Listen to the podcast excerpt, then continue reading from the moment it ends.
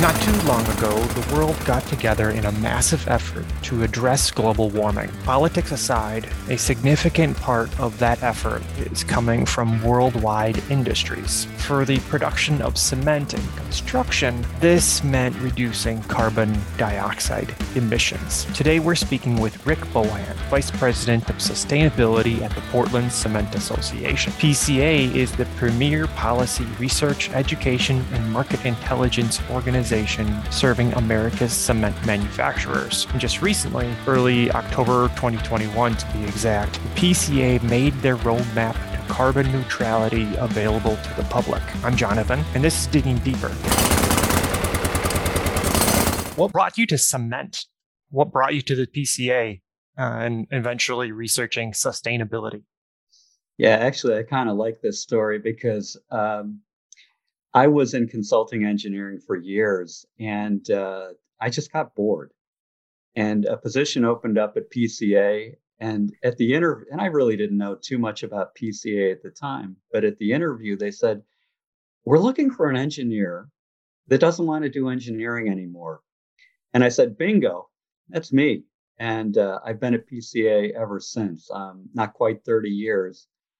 And as far as sustainability, you know, truthfully, everything that I've been doing in my professional career has focused on sustainability, but we didn't call it sustainability back, you know, 30 some odd years ago.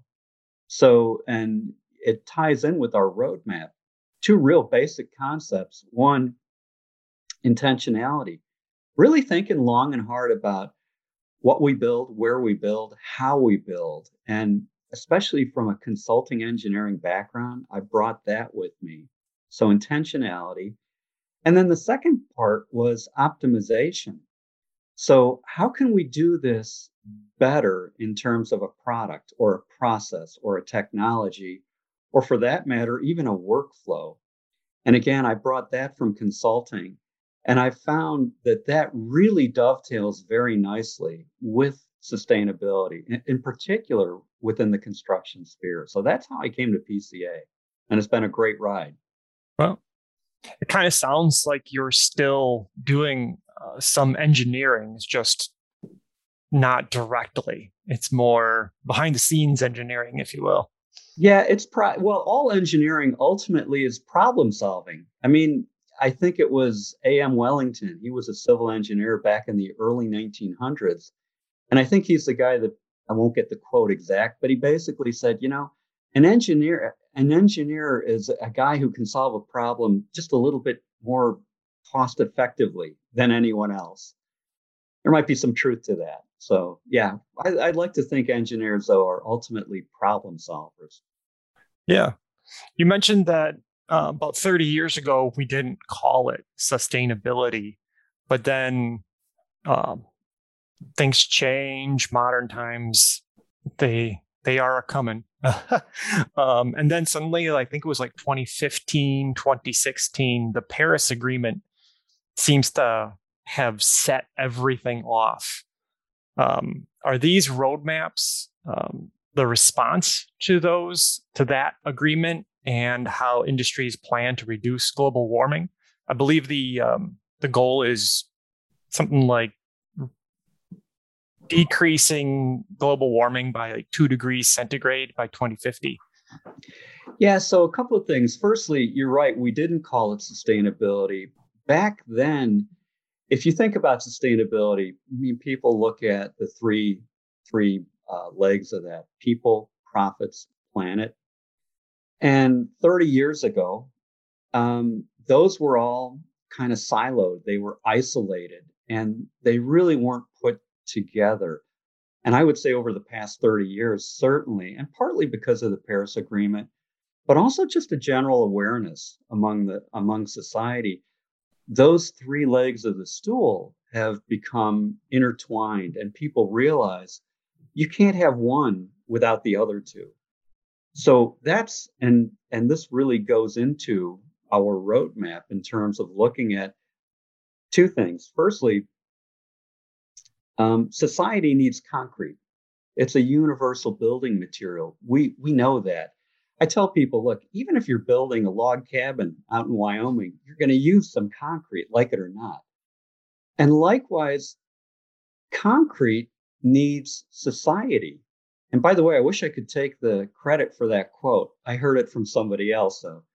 But by by that I mean concrete needs society. And and by that what I mean is that for us to reach carbon neutrality, we really have to have everybody who touches concrete involved in our roadmap and involved in that process. So, our roadmap, we're looking at an entire value chain. We call it the five C's clinker, cement, concrete construction, using concrete as a carbon sink. But realistically, everybody that touches that value chain has a role to play. So, people, of course, at the plant, whether it's a cement plant or a concrete plant, yeah, they got a role to play. But people in construction, and that means the people that are building, the people that are doing the build outs, but also the designers, the architects, the engineers, people that operate those buildings. And if you think about it, all of society, because essentially we're all using concrete to one degree or another either as a user, a consumer, a buyer, an owner, you know, fill in whatever job title you can think of.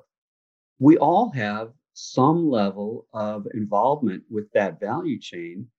And because we do, we're asking people, hey, step up, help us reach our goal of carbon neutrality. Yeah. I heard the the quote, um, society needs concrete, concrete needs society. Um, I, I, I first heard that I think it was last week or a week and a half ago at the GCCA right. conference, virtual conference, um, and I wrote that down immediately. I was like, yeah. "This is so good." It is. It's it. It really is, and it really encapsulates what we're trying to do with the roadmap. Because, you know, again, a lot of people I think put a target on building materials and I think that's really short sighted because there's a, a, much larger discussion to be had. Let me use, and I, let me just use one example. I talked to, uh, I point to the Empire State Building. Incredible as it may seem, the Empire State Building is now coming up on 100 years old. And I tell people, think about all the energy over 100 years that went into escalators, elevators, boilers, chiller, chillers, air handling equipment, workstations, display screens, um, you name it. And even today, with all their energy efficiency improvements, I believe that that building still uses more electricity in a day than like 10,000 individual homes. Now, if you compare that energy consumption to the energy that went into the building materials, or the building of the building itself. There's no comparison. So, our roadmap, we try to focus, uh, get people to focus not just on building materials and that carbon footprint, but take a very holistic approach. Look at the entire building over its entire lifespan. And if you if you take a step back and say, you know, okay, this may be around 100 years. How can we design this? How can we use this? How can we operate it so that we can really optimize everything across the board? And oh, by the way, also optimize tenant experience so that they have fresh air and daylighting and et cetera, all those things. I think that's that's a real key part. And, and again, we've folded that into our roadmap as well. Yeah. If we could do like a like a thought experiment and just skip forward into the into the future with you know Doc Brown and jump into our DeLorean. What do you think concrete will look like in 2050 after we're all all of this work has been done? That's a great question. So a, a few things. Um, I think firstly, how concrete is manufactured will be different. I think how it's delivered will be different. Today, we're seeing primarily diesel trucks and ready mix trucks. I don't think you'll see that. I think 30 years down the road, you're more likely to see at least compressed natural gas, but more likely, I think you're going to see zero emission vehicles. I'm in Chicago, and in Chicago, we've got one producer who has shifted entirely to compressed natural gas. That's a transitional fuel. I think you'll see more and more vehicles going to electric. It takes a while to change over an entire fleet. And I can tell you, there are rail carriers looking at switching from diesel electric locomotives to all electric. So that would be the first change. The second change is the material itself. I think we'll see increased use of industrial byproducts, uh, fly ash, slag, and silica fume. And a lot of people push back and they'll say, well, Rick, I, you know, fly ash seems to be limited. I don't buy that. We are now seeing companies that are processing impounded, stored, and um, uh, landfilled fly ash. And they can do that economically, environmentally, in an environmentally sound manner, and efficiently there is so much fly ash that has been stored over the past decades that even if you thought, even if it, even if only 5% was ultimately usable, we have plenty of that material. But there's other materials. I also think we're going to see a dramatic shift, and this will be, I think, within the next five to 10 years, where Portland limestone cements will be, you know, much more universal than they are now. Portland limestone cements really, and I, I use the analogy, uh, the difference between a Portland limestone cement and today's traditional cement is like the taste difference between Coke and Coke Zero. There really is no difference. Likewise, there's no difference in the performance between um, Portland limestone cement and a traditional cement. You can get the same durability, the same strength, and yet, by using a Portland limestone cement, you can in, uh, decrease your carbon footprint by about 10%. So I think, again, within the next five to 10 years, we'll see that just a dramatic improvement. And by the way, we now have cement plants that are switching entirely to Portland limestone cement. So that on the on the material side, then when you look at the delivery and how concrete is placed, I think the future is just wide open. I think 3D printing has a role to play. Uh, I don't think that's 10 months from now, but I think within the next 10 years, you'll see some specialized applications for 3D printing. I think you'll also see a lot more focus on the use of um, what's called augmented reality. So, immersive reality and virtual reality. Uh, if you add those two together, you get augmented reality. And it, that's in the design phase. That's available to designers today. Now, don't laugh, but I think that's a technique that will actually make change orders obsolete. And I, I kid you not, I really think that has tremendous potential. The other thing I think you'll see, yeah, the other thing I think you'll see is a lot more influence of artificial intelligence and machine learning. You know, today people can bring up a concrete mix design on a computer screen. I think in the future, that's not how we're going to be doing it. I think people will be dialing in the characteristics they want, not just strength and durability, but really technical issues like, well, how much re, um, how much permeability do we want? How much porosity do we want? And I think they're going to be using the right materials for the right application, and they're going to get the performance they want. And I'll just leave you uh, one of the things that I, I harp on. It's crazy, but today there are still producers that um, it, there's institutional inertia. So the example I use, the concrete sidewalk outside my house has probably the same strength as the concrete and an interior column of a high rise. That's crazy, but I understand why that happens because, you know, people just get set in their ways and it becomes a real simple thing to do. We're going to use mixed design A through, you know, just A, and that'll be for the first 10 floors and B for the next 10 floors. Or we're going to use mixed design A for this street and oh, let's just keep it the same. Look, my sidewalk in Chicago doesn't need the same strength as an interior column of a high rise. but it probably needs far more durability than that interior column of a high rise. And likewise, you know, the opposite is true for that interior column. So again, this goes to the point of being intentional. And we, we tell people you've got to really take a step back because I think we inadvertently over design. We're not asking people to cut corners or to take risks.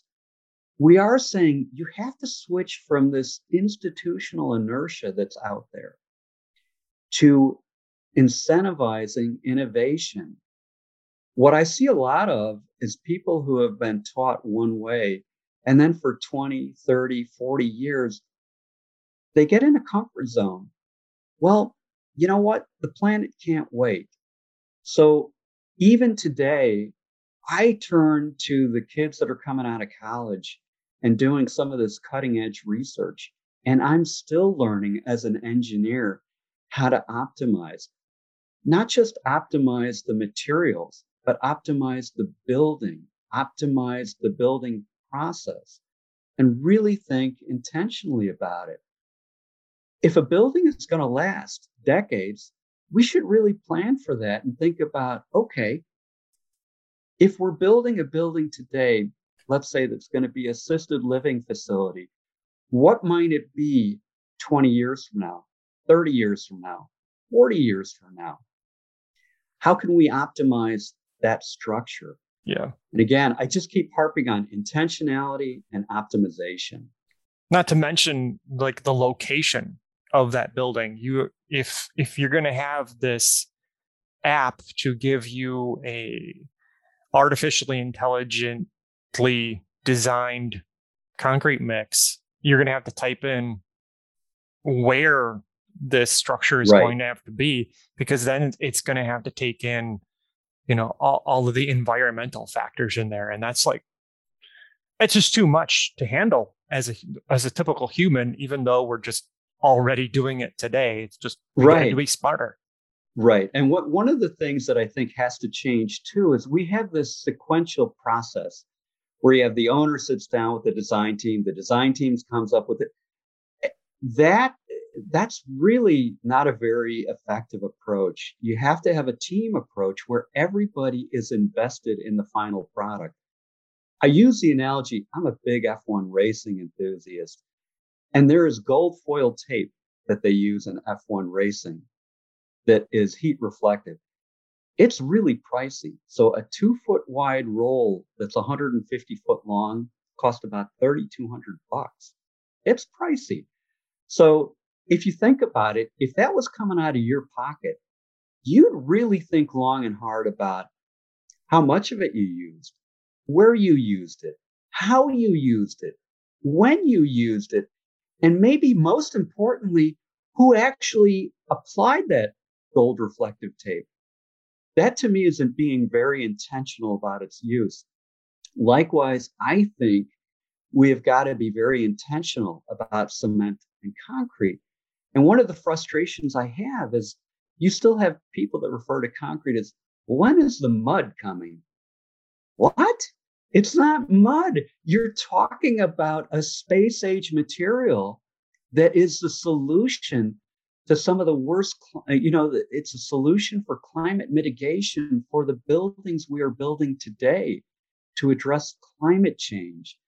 It's a solution in terms of uh, being used as a carbon sink over its lifespan. I mean, you know, I, I think that's a it's a big miss. So whenever I hear that, I just kind of it's like fingernails on a chalkboard to me. You, I think you've probably shaken up uh, at least three, four, five different beehives of ideas.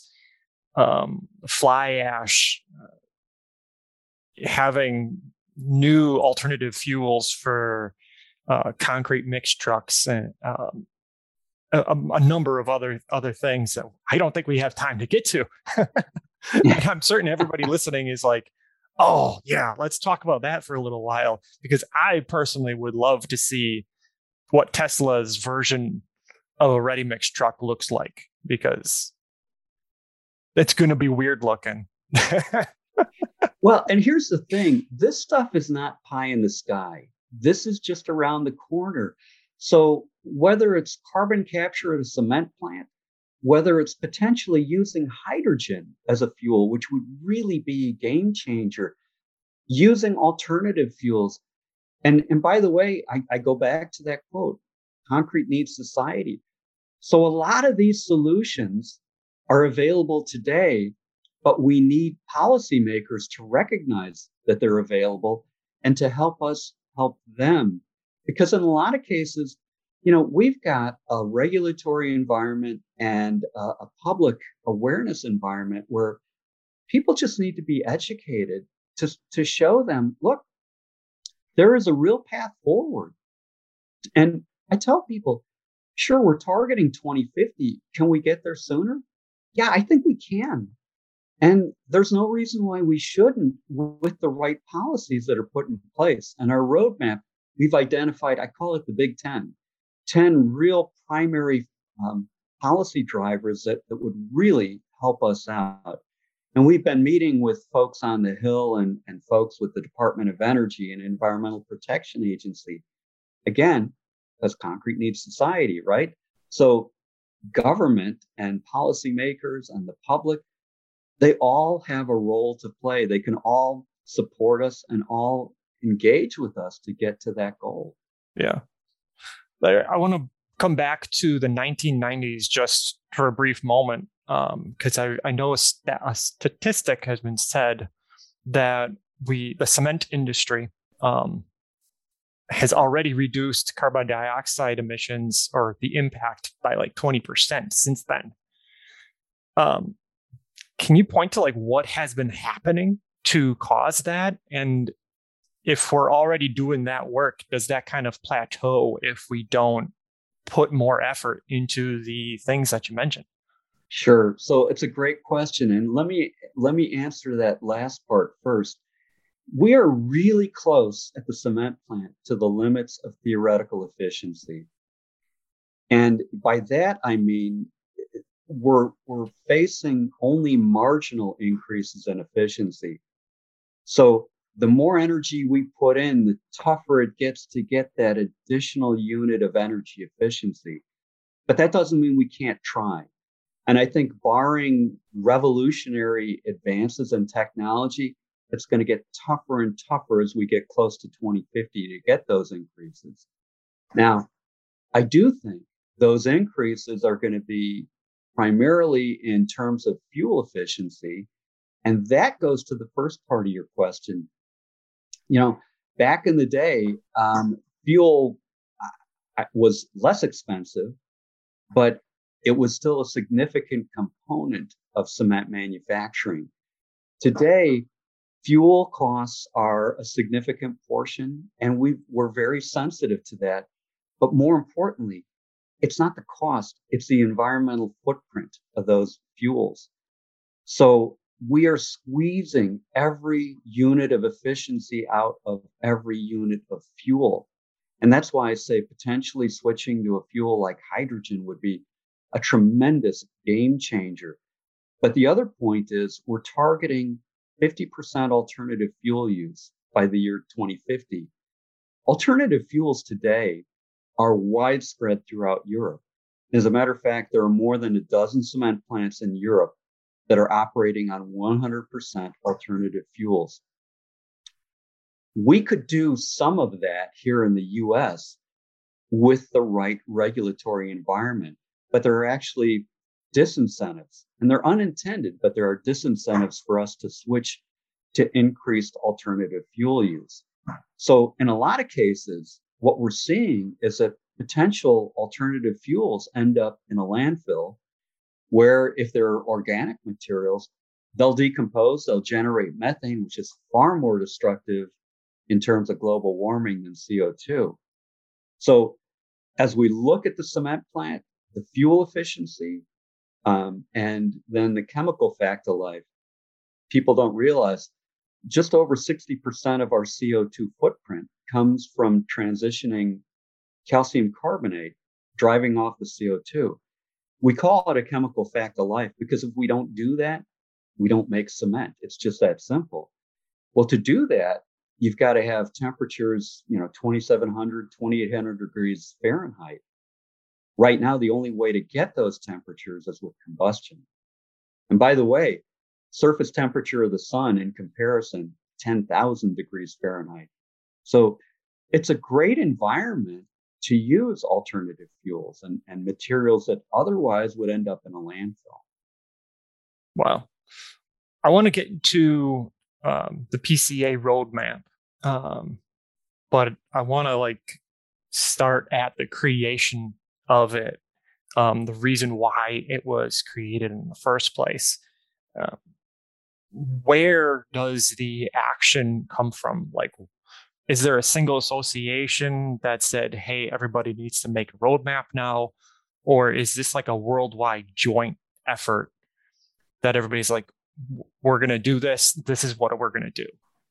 Yeah. So, uh, so it's a great question. And much like the development of sustainability, the genesis of this goes back to the 1970s, even where you had issues of fuel efficiency and you had the energy crisis.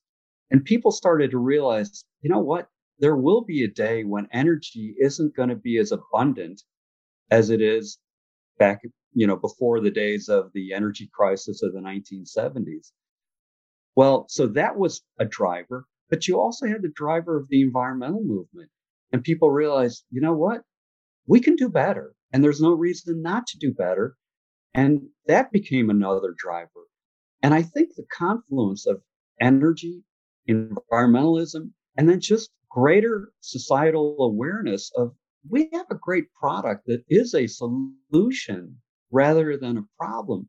I think those three things have been coming together. I'm dating myself, but I think since probably the late 70s. And I think they came to a confluence when the IPCC first came out with their initial report. And we've gone through several rounds. But I think, you know, as people became more aware of the global warming crisis, you know, everybody started to say, okay, well, are we going to be part of the problem or part of the solution? And the cement industry very early on said, hey, we can be part of the solution. So that really accelerated, I would say, over the past just couple of years, where people said, okay, well, if we're going to be part of the solution, let's not just do this as one offs with individual companies. Let's attack this as an entire industry. So the PCA made the made the commitment um, roughly a year ago, where we said, let's do this for the U.S. Now, we weren't the first. Cembureau and uh, which is the European Cement Association, VDZ, which is the German Cement Association, GCCA, the Global Cement and Concrete Association, Cement Association of. Canada. It seems like everybody kind of came to that same conclusion. And in part because the ownership of so many of the cement companies is international. So it wasn't like a light bulb went on in North America that triggered a light bulb over here. You had the same light bulbs going on at the same time in different boardrooms. Anyway, a couple of points. First, the roadmaps have a lot of similarities. Our roadmap and Cembureau in particular we're using a value chain approach. That said, the roadmaps are all unique. And by that, I mean what we're doing in the US has to respond to the market conditions, the regulatory conditions, and the societal awareness in the US. And what they're doing in Europe has to respond to the market conditions of the EU, the regulatory conditions of the EU, and the societal awareness of the EU. It's neither better or worse. They're different, just like the US and Canada are different. So the Cement Association of Canada will be releasing their roadmap shortly. And we're not doing this in isolation. So folks in the Cement Association of Canada, they participate ongoing discussions with us. Folks in the um, uh, in and the European countries and Global Cement and Concrete Association, they participate in our efforts. And likewise, we participate. It's cooperative. It's collaborative. It's, you know, coordinating our efforts. And basically, it's a peer review process so that we all get the best roadmap possible for what we need in our particular region. I'm going to pause us right here. We have a lot more to talk about, so join us for part two as we continue our road trip with the PCA and get further into the details of the roadmap. Thank you to Mr. Bohan and the Portland Cement Association for taking the time to, talk with us. Tune in soon for another episode of the Digging Deeper podcast by ForConstructionPros.com. Make sure to subscribe and share. Until next time, stay safe out there.